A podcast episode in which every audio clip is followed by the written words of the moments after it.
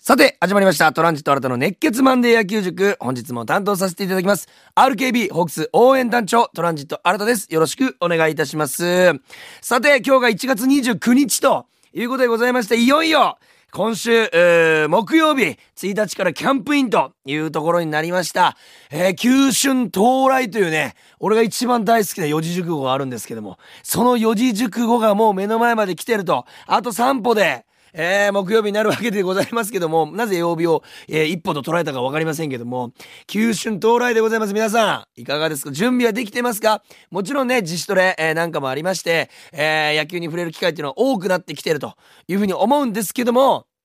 さらに宮崎キャンプが始まると、熱が、あまあ、高まる熱を帯びてくると、えー、言ったところじゃないかなというふうに思います。もうね、やっぱね、宮崎キャンプとバンって言われてね、一番に思いつくのは、えー、選手たちがね、4列5列になって、列をなして、えー、早朝、白い息を吐きながらネックウォーマーつけて、えー、まあ上のね、ジャンバーをね、着てから、えー、あの、イケメンの森のね、えー、球場をね、声を出しながらランニングしてるというところがね、まず一番にパーンとね、思い浮かぶんですけども、あそういったシーンが今年もね、えー、怪我人なく見れたらいいなというふうに思っております。えー、ホークスもね、えー、まあ、あのー、キャンプのメンバー、A チームだったり、え、B チームだったりというものがね、え、発表される。そして、ビバというね、え、新しい愛称も決まったというところでございまして、え、なんかこの、ホークスからもね、いよいよこのシーズンが始まるぞと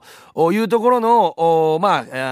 あ、熱というものを感じ始めた一週間になったんじゃないかなというふうに思います。まあ、順当にね、A チームで、えー、スタートをする選手もいれば、あ、この方 B チームスタートなんだと、いうところもありましたけども、様々皆さんね、まあ、入れ替えがありますから、そこを楽しみにね、皆さん見ていただけたらいいなというふうに、思います。えー、まあね、たま、筑後、玉スタでは、えー、一軍選手がね、えー、自主トレをね、やってたりして、まあ、あ新人合同自主トレも行われていて、で、甲斐の選手なんかはね、西武に移籍する前に昨日、おとといかな、えー、挨拶に行っておりましたけども、まあ、玉須の熱も上がってきてるんじゃないかなと、えー、いうふうに思います。えー、まあ、そんな中でね、キャンプインということで、今日はね、ちょっとキャンプ特集と言いますか、宮崎キャンプ、ぜひこの練習見てほしいよと、えー、いうところ僕がね、えー、まあ見に、実際に見に行った経験値から、ぜひ、えー、日頃行ってる、毎年行ってる方も、そうでない方、今年初めて宮崎キャンプ、ホークスのキャンプに行こうかなと思ってる方も含めて、えー、ここ見てほしいというところをお伝えしますんで、えー、ぜひそちら、あ聞いていただきたいなというふうに思います。さあ、まずはですね、皆さんからいただいたメール読んでいきたいなというふうに思います。まずはですね、ラジオネームパスボールさん、えー、2週連続ですね。ありがとうございます。えー、新田さんお疲れ様です。お疲れ様です。えー、自主トレで、えー、選手たちがたくさん走り込んでいるように見えます。えー、野球選手、え、プロの選手が走り込む姿よく見るんですが、えー、そもそもなぜこんなにも走り込まないといけないのですが教えてくださいということで質問いただいております。ありがとうございます。なんかね、この走り込みというものが、えー、当たり前になっている。えー、もちろんね、えー、野球をしてきた人はご存知でしょうし、え試合で一番走れないのに練習で一番走るスポーツと言われてるのが野球なんですけど、そのなぜかというところ、まずは下半身。土台が基本だというところ、え投げる、打つ、走る、えー、全て、え取る、すべて、え下半身が基本でございますんで、そこの体幹を強くしたりだとか、足腰を強くするというものはもう皆さんご存知かなというふうに思うんですけども、やっぱり、えー、まあ高校野球にしても、まあ小中高大、えー、そしてプロ野球まで全部一緒なんですけども、やっぱりね、野球というものは春から秋にかけてがシーズンでございますんで、えー、やっぱりね、暑さの厳しい中でやっていかないといけないスポーツ、あったかい中でしかできないスポーツ。なので、やっぱそういうところの、体力が、えー、やっぱその暑い時期に落ちてくるというところで、そこの体力を落ちてきた時期に、ホーム、バッティングホーム、走るホーム、スイングの投球ホーム、このいろんなフォームを崩さないために下半身の走り込みをして下半身を強くしていくと、えー、いうことが大事なんですね。僕もね、ちっちゃい時本当にただただ走り忘れる練習、えー、1500メートル走だけじゃなくて、えー、30分ずっと走り続けるを3本とかね。えー、例えば、えー、僕が1日で一番多くて20何キロ走ったことあるんですよ、高校時代に。えー、それはまあ僕が追試になっちゃって、えー、まず、えー、1人で12キロと、プラスチームの、えー、15キロ合わせて27キロ一人で走ったというね、えー、謎練習もありましたしその後午前中走った後に、えー、午後からは下半身のトレーニングというもう意味のわからないスケジュールで下半身のトレーニングをしてパンパンに足が遅れて今ね、えー、ユニクロのストレッチジーンズしか履けないんですけども、えー、ストレッチがね効くやつしか履けないような体になっちゃってるもしくはオーバーサイズ。これしか履けないねケツとね太ももになってるんですけどもやっぱりそういうものがなければあ夏というものを乗り越えられなかったなとフォームが崩れていくというところ体調崩していくというところがありますんでまあ走り込みが大事と。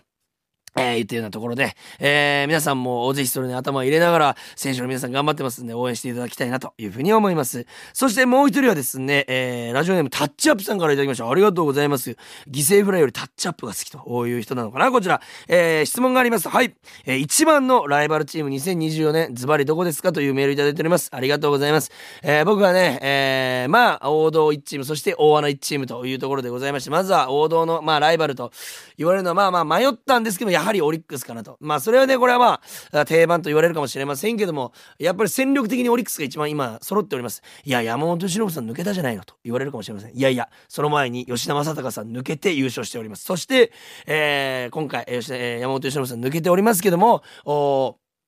まあね、ピッチャーで格闘した選手もいるし、えー、まあやっぱりね、この東投手という投手が出てきたっていうのもありますし、えー、山下俊平太投手、宮城投手と言ったように、ピッチャーも揃っていますし、なぜ、えー、バッターもね、西川選手を補強しておりますんで、やっぱり一番のライバルチーム、そして勝ち方を知っている中島監督がいらっしゃいますから、やっぱりオリックスと競っていくことになるんじゃないかなと思っております。えー、穴でいけばやはり日本ハムファイターズですかね。これね、ほんといろんなね、野球関係者と話している中でも名前上がるんですけども、なぜかと言いますと、15連敗した後に30連勝するぐらいの勢いを持ってるチーム、えー、可能性があるチーム。例えば3連勝で止まった時に、えー、あ3連敗したとしてもそこからすぐ10連勝したりとかなんかこの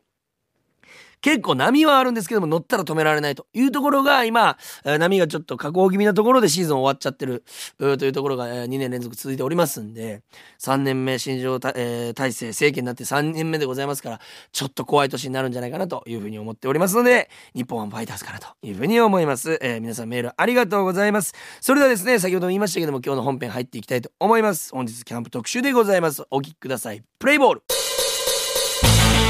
トランジット新たの熱血マンデー野球塾。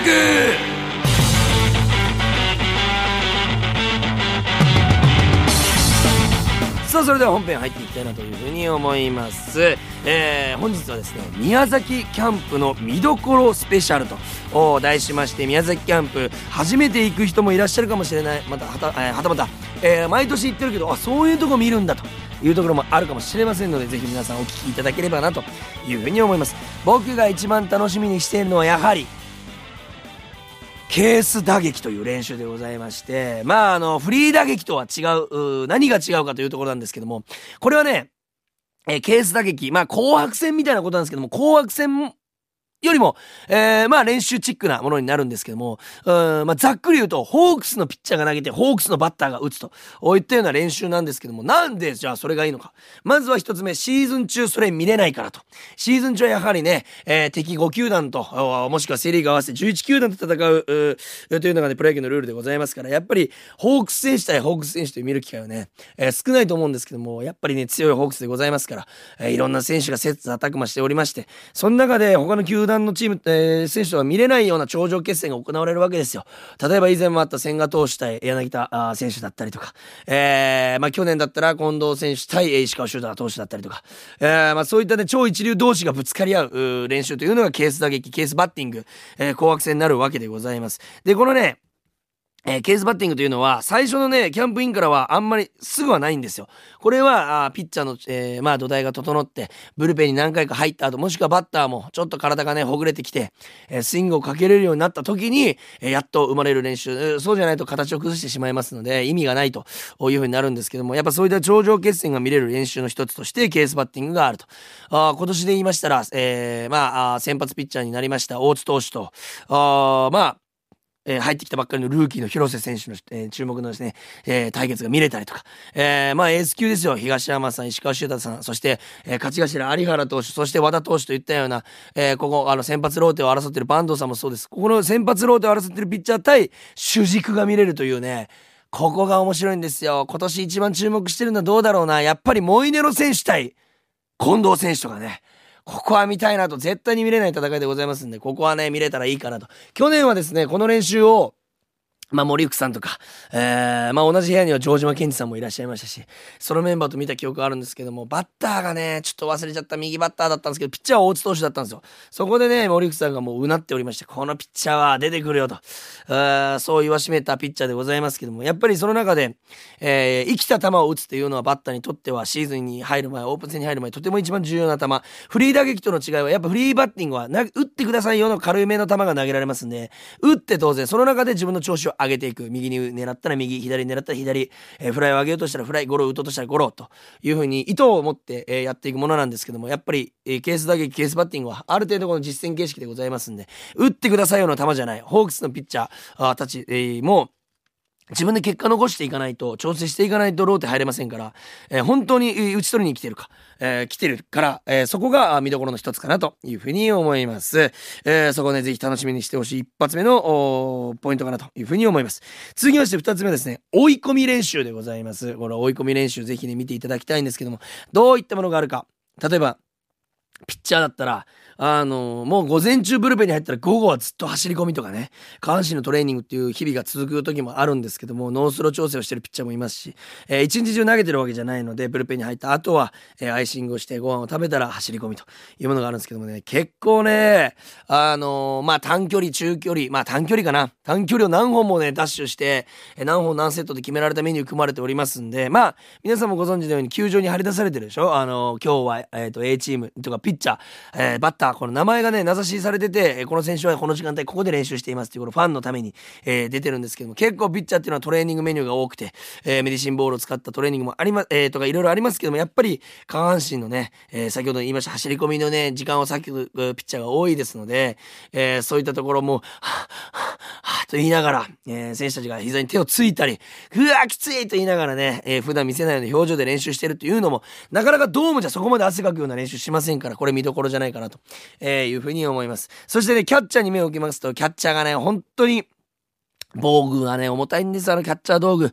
えー、体を守る防具をつけたまま、えー、横に振られたボールを飛び飛びついて取ったりとか、えー、ずっとショートバウンドを止めるために、えー、膝をつく、えー、普通のキャッチャーの体勢、膝をつく普通のキャッチャーの体勢っていうのを繰り返し声を出しながら、大きい声を出しながらやっていくと。えー、もちろん城島さんもね、僕はキャンプの DVD もそれきつい練習見ましたし、えー、以前でした山崎克美選手だったり、野戸選手だったり、えー、細川選手だったり、高谷選手だったり、いろんな選手がそれを経験してきたんですよね。また、また山選手だったりと。今はね、甲斐選手が先頭に立って、峰選手が先頭に立って、えー、海野さんだったり、谷川原選手だったり、えー、以前で言うと空気さんだったりを引っ張っていきながらね、えー、キャッチャー練習しておりますんで、ちょっと別のサブグラウンドでそれは行われるんですけども、えー、後ろのサブグラウンドでそういう光景が見れる、そしてキャッチャーをノックを受けるという時もありますんで、そういった時に防具をつけてるからもうさらにね、息が上がるし、めっちゃきついんですよ、あれ。僕もね、高校時代、大学時代、防具をつけてやったことあるんですよ。まあ、言い方悪いですけど、やらされたことがあるんですけども。本当にきついですので、あの練習を見てるだけでもきついけど、やってる方本当きついんで、その選手が、はぁ、はぁはぁ言いながら、白い息を吐きながら、でも寒くないのっていう格好でね、練習しておりますんで、そこぜひ見ていただきたいなというふうに思います。でね、もう一個ね、まあ追い込みまではいかないんですけども、続いて3番目のポイントはね、徳田でございます。これね、この、全選手が最後まで残るわけじゃないんですけどバスが1時間に1本か30分に1本って決められておりましておそらく、えー、まあ聞いた話なんですけども、えー、球場と宿舎を結ぶバスシャトルバスね、えー、でっかいバスが常時ホークス選手だけを乗せるコーチを乗せる監督を乗せるバスがね運行してるんですけども。そのバスに帰りたい時間で乗って帰れるんですよ。ただ残って、居残りバッティングをするという選手がね、毎年多くて。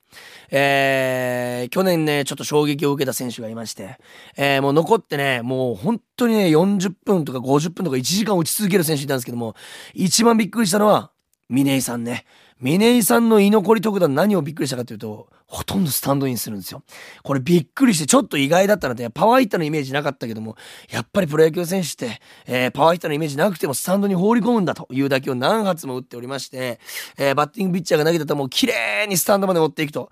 いった打撃を1時間見せてくれましたんで、えー、まあ5本に1本ぐらいはずっと入ってた記憶といいますか、えー、それ以外も強い打球が飛んでおりました。そういった練習を見れるのは、ファンの皆さんも居残って、えー、選手も居残り特段ですけども、あのファンの皆さんも居残り見学みたいな。感じでね、居残って一緒にね、汗流す。まあ、俺らは、え、ファンの皆さんは上でね、スタンドであの、あの、凍えてる可能性ありますけども、寒さでね、えー、まだ2月なんで。ただそういった練習もありますんで、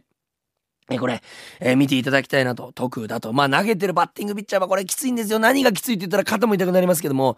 ずっとストライクを投げ続けないといけないというね、このしんどさがありますんで、えー、ぜひバッティングピッチャーの方にもね、あの、エールを送っていただきたいなと思うようなあ練習でございます。そしてね、キャンプで言えば国母監督が注目発言をしておりまして、えー、今年はね、えー、ランチ特だみたいな、ランチの時間もいろんな選手がグラウンドに出て練習している姿を見せたいと、えー、ファンの皆さんがね、暇にならないようにと、何もない状態がね、えー、球場を空にしないようにということを言っておりますんで、えー、ファンの皆さんもね、それも楽しみにしていただきたいなというふうに思います。そしてね、去年、えー、宮崎に行ってキャンプでびっくりしたのが、足湯のサービス？みたいなのもあったりして、えー、グルメももちろんあるし、子供たちも遊べるような施設だったり、えー、催し物もありますんで、これね、野球好き以外もね、行って楽しめるようなイベントになっておりますんで、ぜひね、皆さんに足を運んでいただきたいなというふうに思います。このキャンプというものから、あ九州の到来とさっき言いましたけども、シーズンが始まっていきますし、何よりやっぱ、この選手がね、ファンに囲まれた姿を見ると、うわー、宮崎キャンプだなと、プロ野球選手華々しいなというところがね、やっぱり一番魅力的でございますんで、皆さんもぜひ行って応援していただきたいなと、えいうふうに思います。えー、私も一応行く予定でございますんで、皆さんと宮崎でね、お会いできたらというふうに思います。序盤のね、キャンプ情報はやっぱりこの、ファンの皆さんに対してコアな情報を届ける時間でございましたけども、やっぱ後半はね、グルメとかを楽しんでいただいて、やっぱね、あの、タイム、あの、タイムキーパーじゃない、ハンドルキーパーさえいれば、あ、あのー、お酒を飲んでね、えー、見ることもできますし、えー、選手の迷惑にならない程度にね、応援していただいて、何よりね、この、球場と、室内練習場とか、球場と、えー、サブグラウンドとかね、えー、球場と陸上競技場などを、えー、結ぶね、選手の動線の周りにいっぱいファンの皆さんがね、両足並んで、えー、握手してください、写真撮ってください、サインくださいと。なかなかやっぱ選手たちもね、練習中ですから全部に答えることはできないんですけども、その中で手を振ったり笑顔を見せる選手たち、このファンサービスの凄さっていうのも感じますから、ぜひ皆さん行ってね、えー、宮崎キャンプ体感していただきたいなと、えー、いうふうに思います。さあ、今日も聞いていただきありがとうございました。えー、キャンプ情報もね、えー、お届けできたらなと思いますし、今週の木曜日からは何度も言いますけども、2月1日、九州の到来キャンプインでございますんで、宮崎キャンプ、宮崎にね、えー、そして沖縄に、えー、プロ野球選手が、えー、集結しますんで、えー、ぜひ宮崎のね、えー、方のみならず、えー、全国からね、宮崎をね、盛り上げに行っていただきたいなと、えー、いうふうに思います。僕も行く予定でございますんで、皆さんと宮崎でお会いできるのを楽しみにしております。ちなみにこれ言っていいのかな？もう言っていいか？えー、2月の10日、あ失礼しました。2月の11日、えー、12日で宮崎キャンプにいる予定でございます。月か、あ、日月、えー、11日日曜日、えー、12日月曜日にいる予定でございますんで、皆皆さんとお会いできたらというふうに思います。宮崎でお持ち、えー、お待ちしておりますんで、えー、その時にぜひ声かけていただきたいなというふうに思います。皆さんからのメールもね来週も募集しておりますんでぜひ皆さん送ってください。よろしくお願いいたします。KOR.RKBR.jp です。KOR.RKBR.jp メールに送り次はございません。質問感想何でも構いません。お待ちしております。今日も聞いていただきありがとうございました。ゲームセット。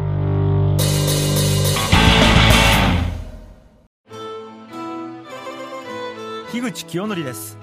僕がしゃべる「我思うゆえに我あり」がラジオを飛び出してポッドキャストで放送中です。僕の持論哲学を RKB アナウンサーの武田紗恵アナと喋っています。固定観念や既成概念をぶち壊す。ポッドキャスト番組「我思うゆえに我あり」ぜひお聴きください。